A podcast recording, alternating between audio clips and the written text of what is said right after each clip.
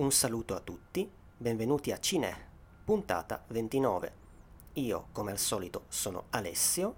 Più tardi, come al solito, sentirete il collega podcaster Emiliano e anche quest'oggi ci sarà una terza voce nella puntata che già dovreste conoscere, nel senso che nella prima parte, per parlare di un film in sala in questi giorni, ho chiesto aiuto a Edoardo Peretti, ancora una volta.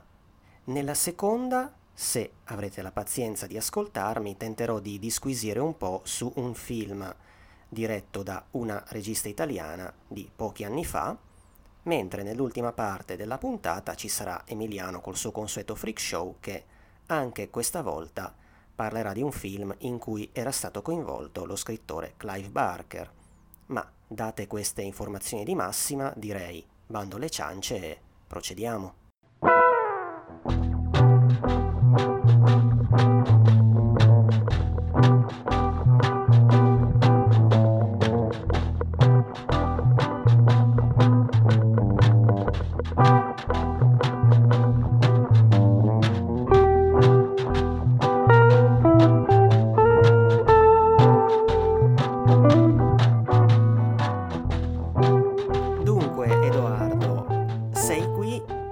Nuovamente, tanto per cambiare, ospite gradito per parlare di un film intitolato La Vita Invisibile di Eurídice Gusmão, un film brasiliano uscito settimana scorsa per Officine Ubu, diretto da Karim Aïnouz e tratto da un romanzo, romanzo scritto da Martha, Bar- Martha Batalha, Eurídice Gusmão che sognava la rivoluzione, edito da noi da Feltrinelli.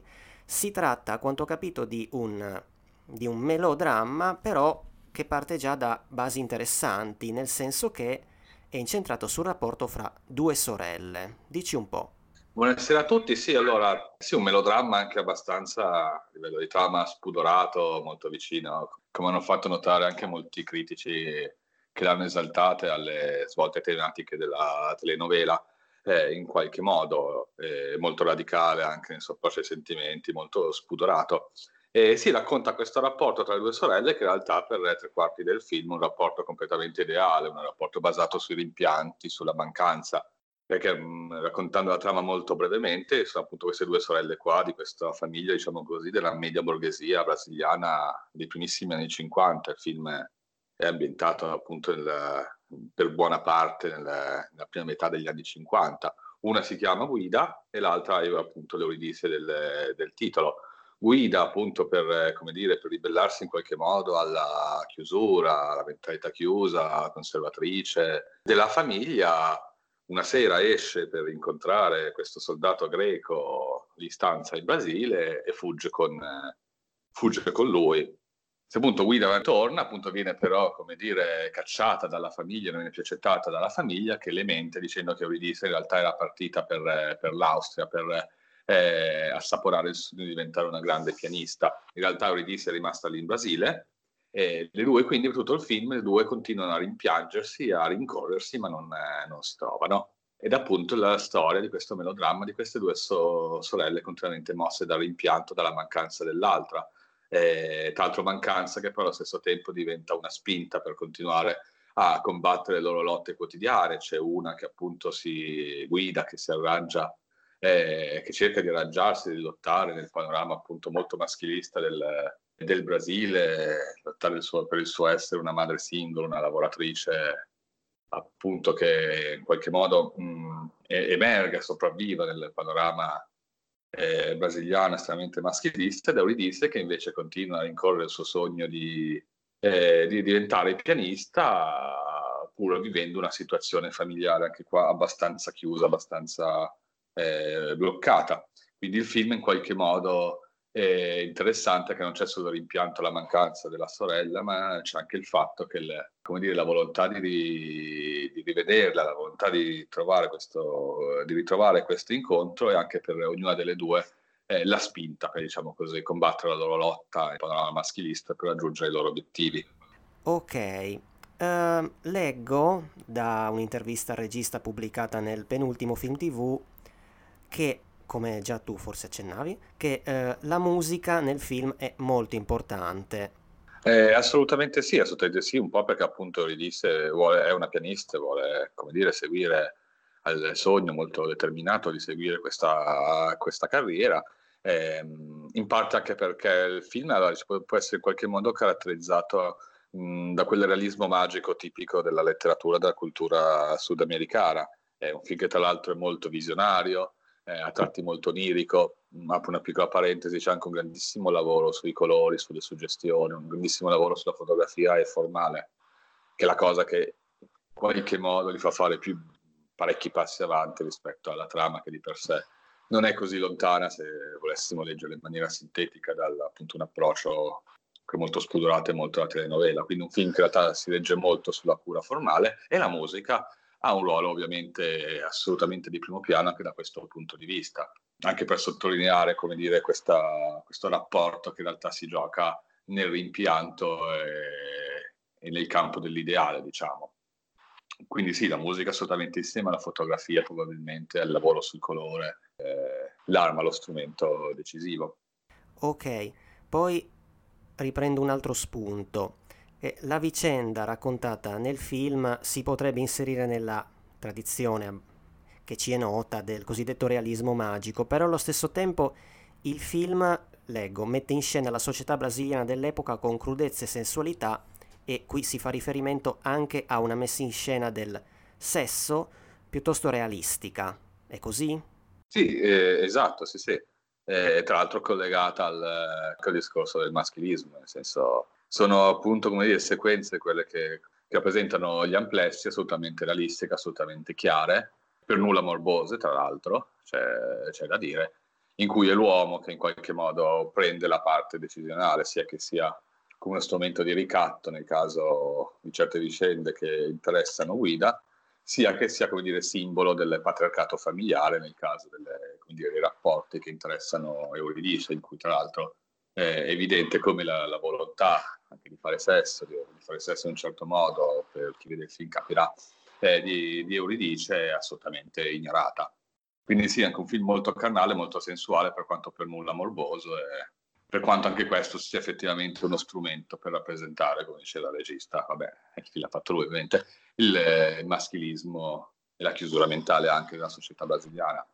E, quindi anche sì, un film politico, aggiungerei, nel senso non... non declamatorio, non didascalico, in cui le metafore politiche, appunto questa rappresentazione di una società chiusa, emerge, come dire, nelle strade di un melodramma assolutamente accentuato e commovente, però sì, la valenza politica e in qualche modo anche di denuncia, cioè, è evidente, per quanto non sia esplicita, nel senso che c'è il ditino alzato, come forse siamo abituati noi vedendo alcune storie di rivendicazione politica. Ok, sì, quindi pare di capire che il film ha qualcosa da dire, ma quello che lo dice, lo dice attraverso la storia che racconta, insomma, i suoi personaggi. A riguardo leggo ancora questo, anche se hai già, è qualcosa a cui già più volte accennato tu, che, tra l'altro, anche diversamente rispetto al romanzo, i personaggi maschili qui, sì, sono determinanti per i personaggi femminili del film, ma comunque di fatto restano a margine. Sì, assolutamente, nel senso che la, la loro, come dire, che non sarebbe neanche definire davvero cattiveria, perché in realtà appunto frutto di una mentalità talmente radicata che forse è anche impreciso definire, usare la parola cattiveria, comunque i loro comportamenti, quelli che invadono, impediscono alle due sorelle di essere serene, di rincontrarsi, di, o di raggiungere i loro, i loro obiettivi, sono appunto... simboli dati per scontato in qualche modo di una, una mentalità già radicata, che è quella della chiusura tradizionale della famiglia, del maschilismo patriarcale imperante. Eh, sì, sono in qualche modo dati per scontati, quindi è vero che non sono approfonditi nelle loro ragioni, perché appunto è una, è una questione che, che era comunque talmente radicata, e qua sta anche un po' la denuncia. Eh, se si sono effettivamente un po' monodimensionali, però ci sta anche in quello che sono le sottili metafore politiche di rivendicazione del film. È un melodramma dedicato appunto a questo rapporto rimpianto e inseguito, ed è quella la, come dire, la centralità dell'opera. Sì, sì, no, ma comunque forse non, non, non mi ero spiegato, in realtà la cosa lo diceva mh, non come un difetto del film, cioè era, era, era come un dato di fatto, quindi vabbè. Vabbè, e boh, niente, io non so più, non so più che dire, però se hai altro aggiungi, così completiamo e chiudiamo, se c'è qualche altra osservazione, qualche altra boh, sulla quali- qualità del film, non lo so, hai ancora altro da, da sparare? Beh sì, è che allora, al di là di tutte le riflessioni, le tematiche, le metafore che possiamo trovare, che evidentemente ci sono, è un film che funziona perché è estremamente sia affascinante a livello visivo, ci sono alcune sequenze appunto come accennavo prima, grandissima cura formale, grandissimo utilizzo dei colori della fotografia, sequenze anche oniriche appunto che ribadiscono con chiarezza il campo ideale in cui tutta la vicenda si gioca, quindi un film estremamente affascinante eh, a livello estetico e poi la cosa più importante è che è un film molto struggente e commovente, un film che quindi funziona decisamente soprattutto a livello eh, estetico ed emotivo, poi ovviamente le due cose sono assolutamente collegate, dipendenti l'una dall'altra. E volevo anche dire che aveva vinto la Quinsan del realizzatore, scusate la mia pronuncia, allo scorso Festival di Cannes. Sì, hai fatto bene a dirlo perché me ne ero assolutamente dimenticato. Vabbè, se non hai altro da aggiungere su questo film, la chiuderei qua, lo consigliamo quindi, pare di capire. Assolutamente sì. E c'è e... tra l'altro una comparsata importante, non vi anticipo come, di Fernanda Montenegro, che è l'attrice, per esempio, protagonista di Central do Brasil. E c'è oh. anche lei. Va bene, a questo punto ti ringrazio e alla prossima. Alla prossima, ciao a tutti.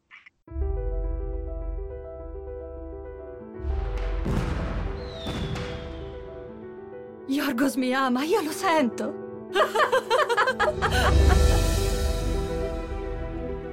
Lo convinco io, papà, a farti fare l'audizione. Tu al Conservatorio di Vienna ci vai, te lo dice tua sorella. Ti sto scrivendo dalla Liberty. Sono diretta in Grecia. Dammi qua! Yorgos. Darai a Don Feliciano il nipote che brama tanto. Devo entrare al Conservatorio di Vienna. Con Yorgos non ha funzionato. Papà, sono tornata! E quello? Ho commesso un errore. Dov'è Eurídice? Voglio vedere mia sorella! Sta in Europa, in Austria. È entrata al conservatorio come ha sempre sognato. Non sei più mia figlia. E dove vuoi che vada? Io non so dove andare! La nostra guida è morta. Vuoi vivere di musica? Eh? Vedi, quando suono, io sparisco. La famiglia non è sangue. È amore. Buttati alle spalle questa storia. Prenditi cura di tuo figlio che ne ha bisogno. Tu sai voler bene solo a una morta! E qual è il problema? Esclude che sua sorella sia tornata a Rio? Se così fosse ci saremmo incontrate. Lo escludo, signor Macedo.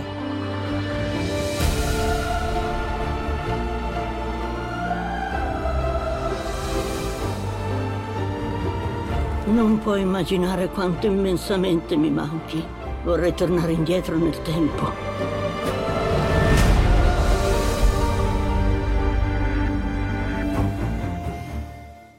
Dunque, scusandomi se sentirete qualche rumore di martello pneumatico proveniente fuori dalla finestra mentre sto registrando, ma insomma, Cine non è realizzato in uno studio di registrazione, quindi vi prego di sopportare. Comunque, passerei a parlare del secondo film di questa puntata che, come da vecchia tradi- che, come da vecchia tradizione che in realtà si era interrotta, è un film che potete trovare su una piattaforma legale e gratuita, nel caso specifico RaiPlay. Il film di cui vorrei dire qualcosa oggi si intitola Le ultime cose ed è una coproduzione italo-svizzero-francese di tre anni fa, scritta e diretta da una esordiente Irene Dionisio, di cui andrei subito a tratteggiare in sintesi il variegato curriculum artistico. La Dionisio, classe millenovecentottantasei, torinese. Attenzione, prima del film aveva diretto dei corti e realizzato videoinstallazioni. Sulla sua pagina Vimeo si trovano una decina di video, di assaggi di questi lavori, di video realizzati per mostre o per progetti culturali educativi. Ce n'è uno, per fare un esempio, su un forte francese inutilizzato. A parte ciò, la regista ha firmato un documentario mediometraggio intitolato La fabbrica è piena, tragicommedia in otto atti nel duemiladodici, sulla demolizione dello storico stabilimento Fiat Grandi Motori, stabilimento nel quale, mentre abbandonato in attesa di essere buttato giù, si incontrano due realtà, due senzatetto rumeni e un veterano della fabbrica. L'anno scorso ha curato, qui a Torino, la mostra Proibitissimo, mostra sulla censura cinematografica italiana, che al suo interno conteneva anche un lavoro video in cui la regista aveva ha rimesso in scena scene a suo tempo tagliate da film nostrani, in molti casi anche film noti. La Dionisio è anche stata per alcuni anni, fino a quest'anno, direttrice del Lovers Film Festival, il festival cinematografico a carattere L G B T Q, eccetera, sempre della nostra città. Le ultime cose è finora il suo unico lungometraggio. Quanto ad altri progetti della regista per il cinema, boh, non ho trovato particolari tracce in tal senso. O meglio, sì, mi ricordo vagamente una sua affermazione più recente a riguardo, non sono riuscito onestamente a ritrovarla. In un'intervista dell'anno scorso diceva di star ragionando su un soggetto legato all'erotismo femminile. Comunque, proprio sulla sua pagina Vimeo, la Dionisio, descrivendo, descrivendosi, descrivendo il suo lavoro, scrive una cosa che ci fa avvicinare a questo suo film. Ovvero, parlando di sé in terza persona, la sua ricerca artistica si concentra sull'evoluzione identità barra individuo correlata al cambiamento sociale ed economico, e su questo ci torneremo fra poco. Ma passerei a dire qualche cosa sul cast delle ultime cose. Cast che a leggerlo si può far fatica a riconoscere gente, a riconoscerci gente nota dentro, ma qualche faccia nota in realtà c'è. Roberto De Francesco, per esempio, che interpreta il direttore del Monte dei Pegni, attore visto di recente, per esempio, in Loro di Sorrentino, dove era Fabrizio Sala, l'impresario alla Lele Mora.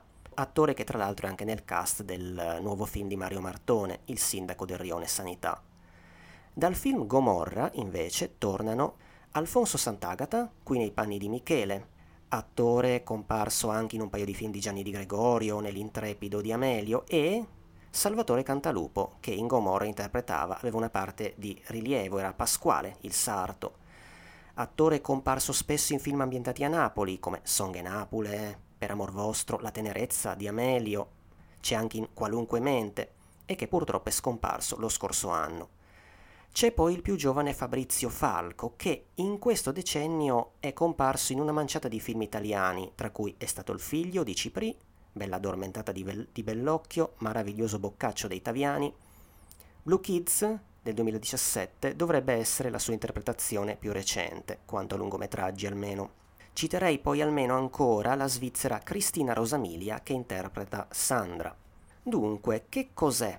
Che cosa racconta Le ultime cose? È un film che parla di crisi economica, vissuta dalle persone, di povertà, presente, incombente, e delle conseguenti scelte che i suoi personaggi fanno, vivendola, questa povertà, o venendone a stretto contatto. La struttura è quasi ad episodi che però, attenzione, vanno avanti alternandosi e qualche volta si toccano fra loro. Di base comunque seguiamo tre segmenti, chiamiamoli così, narrativi. Uno è quello di questo ragazzo Stefano, che inizia a lavorare al Monte dei Pegni della città, cui ogni giorno ovviamente affluiscono tanti clienti più o meno disperati e più o meno agitati per tentare di ricavare qualcosa dalle loro ultime cose. Il bel titolo del film ha più di un significato, questo. Poi in secondo luogo eh, a un certo punto si citano le ultime cose, quelle da proporre in un'asta di oggetti non riscattati in tempo, e ha inoltre insomma un significato più esistenziale, immagino. Comunque il, il capo, di nome Sergio, di questo giovane, all'inizio vediamo che gli illustra sommariamente il lavoro, ma è ben presto chiaro, complice anche l'aria e la faccia un po' da bravo ragazzo, che Stefano, a star lì senza farsi problemi, non è adatto, vive male questo lavoro e anzi lo sabota, perché per esempio cerca di intervenire in favore di un cliente che chiede l'ennesima e probabilmente inutile proroga, accetta da una cliente un oggetto impegno nonostante lei gli presenti un, document- un documento ritenuto non valido, e qui arriviamo a un'altra protagonista del film, questa ragazza, questa trans, che vediamo tornare in città. Lei ha praticamente tagliato i ponti con la famiglia malamente e ora la vediamo insomma in una modesta stanza in affitto. Si fa capire che si prostituisce, intanto fa qualche altro lavoro umile, a un certo punto dice, quando le si chiede che fai, cerco lavoro, e a un certo punto porta al banco, questo luogo centrale del film, attorno al quale i personaggi ruotano, dal quale vanno e vengono, un cappotto con pelliccia.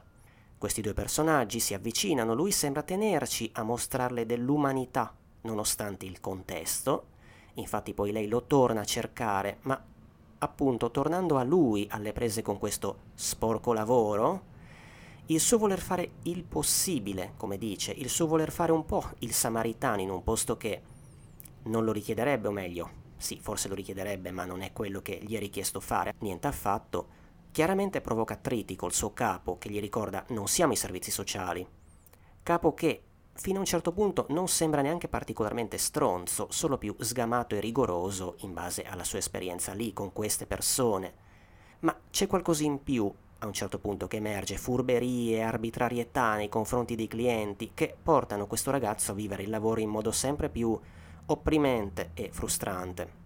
La terza tranche narrativa vede protagonista una coppia anzianotta di nonni, o meglio, si incentra su di lui. I soldi scarseggiano, ci si chiede chi, chi può prestarcene e l'unico a cui rivolgersi è questo tizio, un parente noto per svolgere attività losche, interpretato da Cantalupo, che aveva un volto credibile per queste cose, che risponde di sì alla richiesta di Michele, questo è il personaggio del, di quest'uomo attempato, ma a patto che lui per un po' collabori al suo, tra virgolette, lavoro. Che cos'è questo lavoro? Ma consiste nel mettersi fra quelli che stazionano fuori dal Monte dei Pegni, importunando chi sta per entrarci, offrendosi di comprare, attirare qualcuno, chi ci sta viene portato in un bar vicino, pieno di gente che svolge questa attività, e lì alla persona si offre una certa somma, si va a riscattare il suo pegno per poi cercare di ricavarci ulteriormente del denaro. Ma, come per Stefano, è immediatamente chiaro che anche per questo personaggio Michele, insomma, è chiaro che anche lui non è pronto né tagliato per fare queste cose. Subito rifiuta, poi partecipa, ma si comporta goffamente al punto da danneggiare economicamente, diciamo così, l'attività del suo, nonne, del suo nuovo capo, di fronte al quale appare debole e ci appare chiaramente inadeguato e anche teso. Come si suol dire senza spoilerare, insomma, giungendo verso la fine, fra questi personaggi qualcuno cambierà e si adatterà al sistema, qualcun altro soccomberà, non direi di più. Dunque un film i cui personaggi sono degli inadatti a questo mondo, almeno i personaggi di Stefano, Sandra e Michele, chiusi in situazioni che li fanno soffrire, forzati a fare cose nelle quali non si riconoscono, oppure, vedi, la trans, che non sanno dove sbattere la testa. Si è detto già dei parallelismi, insomma, tra la storia che coinvolge il ragazzo e quella di Michele, con le relative figure dei loro mentori, per semplificare, insomma, della serie vuoi lavorare? Ti servono dei soldi in tasca? Questo è quanto. Però così, e qui veniamo ad alcuni aspetti secondo me meno positivi del film che, dovendone dare un giudizio, lo frenano, così a soffrirne di queste tre storie principali è soprattutto quella con protagonista la trans, Sandra. L'impressione è che la regista qui abbia usato un pudore tale nell'accostarsi a questo personaggio, forse, forse proprio per questioni, per la questione relativa al suo gender, ma c'è da dire comunque che in generale lo sguardo ai personaggi della Dionisio non è cattivo. Comunque un pudore tale da rendere lei e quello che fa e le sue scelte, secondo me, troppo sfumate, a rischio di essere neanche chiare oltre che non incisive, direi tenui tra un momento di solitudine e l'altro di questo personaggio, compresi quelli dove la vediamo distesa a letto e da lì viene pure l'immagine che era stata scelta per il manifesto. Laddove invece le vicende di Michele e del suo, tra virgolette, capo o ricettatore hanno tutt'altra concretezza. Complici le facce e i corpi di questi attori e forse anche, va ammesso, il rifarsi con loro a un immaginario che ci è vagamente più noto di criminalità all'italiana. Quindi, nonostante il film abbia ricevuto un nastro d'argento speciale alla sceneggiatura nel duemiladiciassette, secondo me in sede di scrittura c'è qualche problema, qualche cosa di non così efficace, possiamo dire forse un pochino acerbo, trattandosi di un esordio? Vabbè, ormai l'ho detto. Ma ecco, si accennava agli attori, che in generale sono bravi, e l'impressione che siano anche ben diretti, in tal senso, ecco, come esordio non c'è male. Mi ha convinto meno di altri, anche se ha una faccia adatta, la performance di Falco, che è Stefano, che mi è sembrata un po' più debole, e anche per quello che riguarda il suo rapporto col personaggio di Sandra ci sono passaggi leggermente goffi, anche se non solo per colpa sua. Nonostante ciò, comunque quanto a partecipazione dello spettatore, senso e amarezza che trasmette il suo segmento narrativo, qualcosa arriva. Mentre il personaggio di Michele, interpretato da Sant'Agata, appunto, è più convincente perché l'attore ha davvero un physique du rôle da, da uomo assolutamente comune, attempato, panzuto, un modo di recitare naturalistico che ho trovato piuttosto convincente, insomma, e un tipo di personaggio appunto da vita difficile di tutti i giorni che in questo modo non si vede al cinema spesso, secondo me. Il film, comunque, soprattutto da metà circa in poi, ha una buona tensione drammatica nel rendere il sentirsi stretti, come progressiva- progressivamente più prigionieri, di alcuni di questi personaggi. Il finale, complice la musica del film, che è apparentemente incongrua rispetto alla drammaticità di quello che vediamo, si chiude su una nota quasi beffarda, ma il film complessivamente offre un quadro desolante, anche se, attenzione, lo fa senza spingere su toni cupi, semmai appunto aleggia un senso di desolazione in questo tirare a campare da un lato, trarre profitto da un altro, compreso chi sta nel mezzo tra il fare una cosa e l'altra.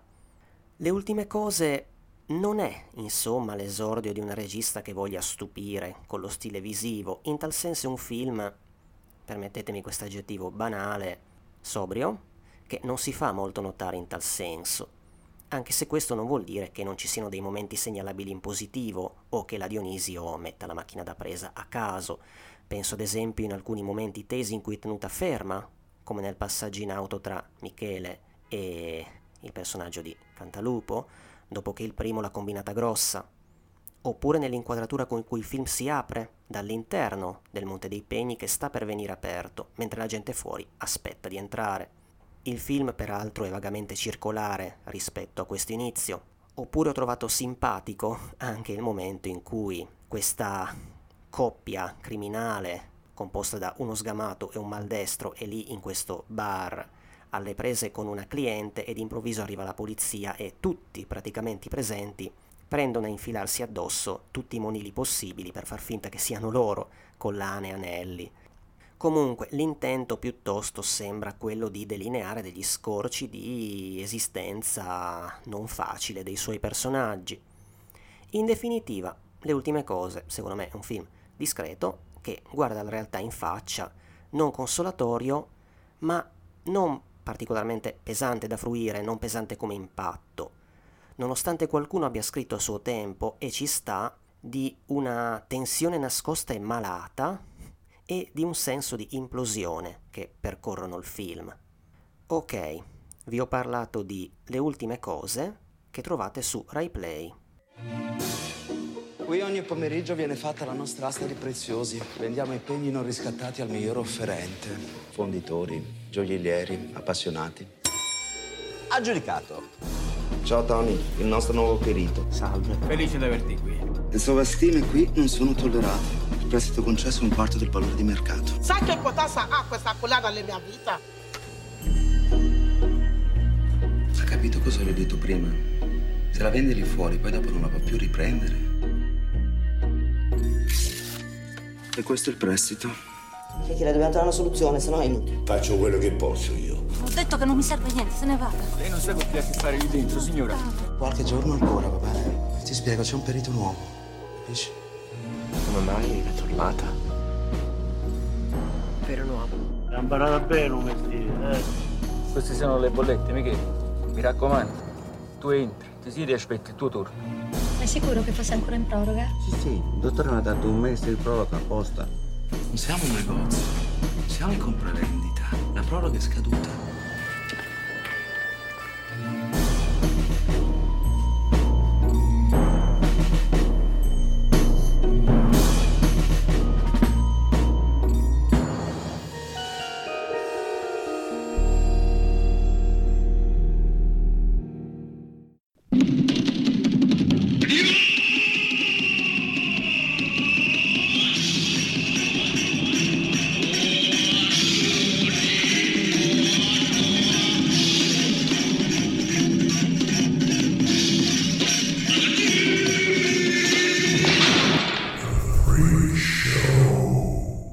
Bentrovati ancora una volta al Freak Show. Oggi parleremo del secondo film che spinse un deluso Clive Barker a cimentarsi nella regia cinematografica, ovvero Rawhead Rex.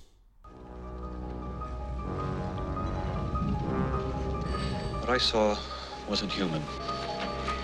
Oh my God!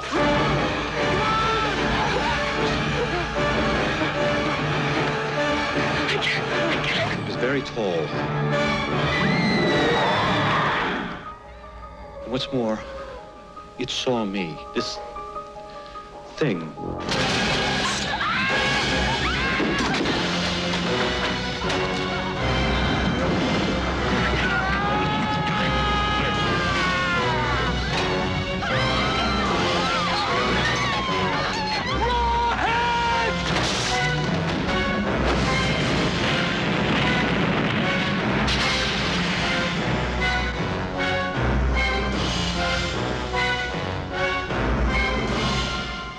Rawhead Rex.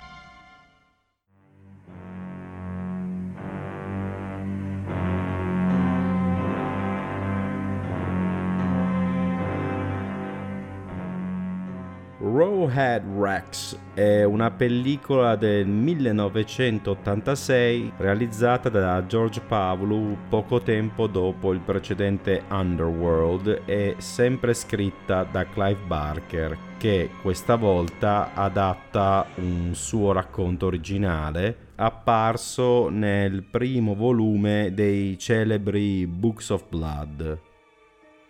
La storia vede una creatura mostruosa, il Rawhead Rex del titolo, una sorta di bestiale feroce semidio, impazzare per la campagna irlandese dopo che l'obelisco che lo confinava sottoterra viene abbattuto da degli incauti contadini.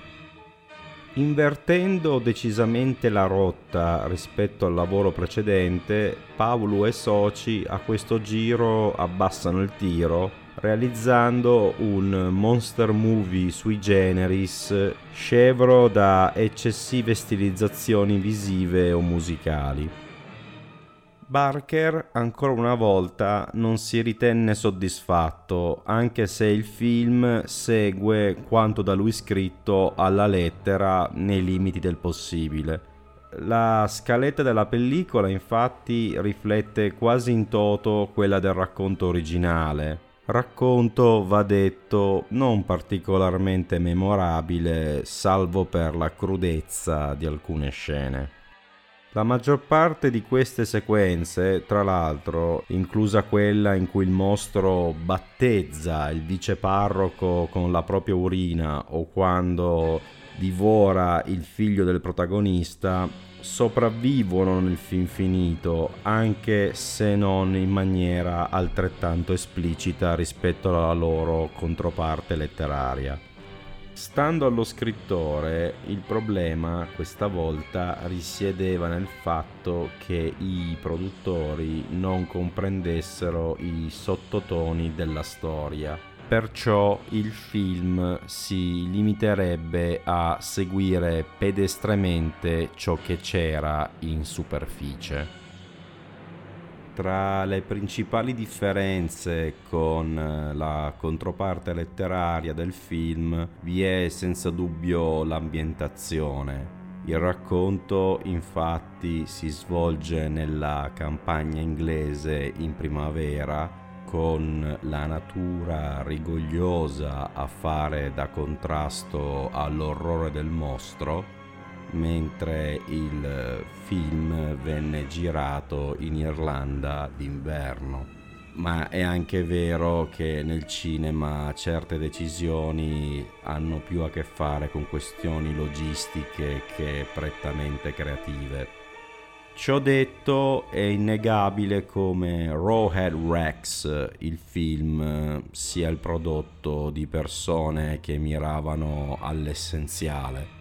E il fatto che alcune cose, in primis il look del mostro, una sorta di orco metallaro, e la sua realizzazione, ma non solo, risultino abbastanza ingenue, fa pensare che i realizzatori della pellicola non avessero questa grande cultura in termini di film dell'orrore e, come dire, facessero le cose un total chilo. In un'intervista rilasciata alcuni anni dopo, Barker dirà che almeno uno dei produttori non solo non apprezzava i film dell'orrore, ma riteneva che quanto da lui scritto fosse moralmente discutibile. Similmente a Underworld, Rawhead Rex ricevette una distribuzione limitata negli U S A tramite la Empire Pictures, per poi uscire in V H S per la Vestron Video. In Italia sbarcò per conto della solita domovideo nel circuito dei noleggi, verosimilmente nello stesso periodo del film precedente. Anche in questo caso ne possiedo una copia ex nolo, sulla cui fascetta viene sbandierato il nome di Clive Barker, che però sarebbe diventato prestigioso per gli spettatori solo con Hellraiser nel millenovecentottantasette. Dato curioso è come le edizioni italiane di queste due pellicole ricadano in quella rara casistica in cui il doppiaggio migliora decisamente il prodotto finito, soprattutto per quanto riguarda le performance di alcuni attori impegnati in ruoli secondari. Nel caso di questo film è emblematico il personaggio del viceparroco, che in originale ha una delivery decisamente calcata. Diversamente da Underworld, però, Rawhead Rex negli anni è divenuto un piccolo cult per gli appassionati, al punto da ricevere un'edizione speciale Blu-ray, ottimamente realizzata dalla Kino Lorber nel duemiladiciassette, e questo dopo che il film aveva comunque circolato in più edizioni D V D a partire dalla fine degli anni novanta, con i sempre solerti tipi di Mad Movies responsabili della migliore edizione digitale in standard definition uscita in Francia nei primi anni duemila. Nel duemiladieci Barker ventilò la possibilità di un remake che, tra le altre cose, presentasse il mostruoso protagonista con le fattezze decisamente più falliche da lui immaginate. Ad oggi del progetto, come molte delle idee di cui l'autore inglese parla quando lo intervistano, non vi è alcuna traccia né è più stato menzionato. Dunque, prima di chiudere, le consuete informazioni finali. Cine lo potete ascoltare da giovedì sulla piattaforma Anchor, l'indirizzo preciso è Anchor con l'h.fm slash cine trattino podcast, ma potete anche ascoltarci su Spotify o su iTunes. Vi invitiamo a seguirci sui nostri vari social, a cominciare dalla nostra pagina Facebook, ma siamo anche su Instagram, siamo su Twitter e, se volete, siamo pure su Telegram per aggiornamenti e qualche contenuto in più. Detto ciò, che dire? Alla prossima da Alessio e, per favore, guardate qualche film, magari non soltanto il documentario su Chiara Ferragni. Il brano che state ascoltando è A Good Base for Gambling di Comico.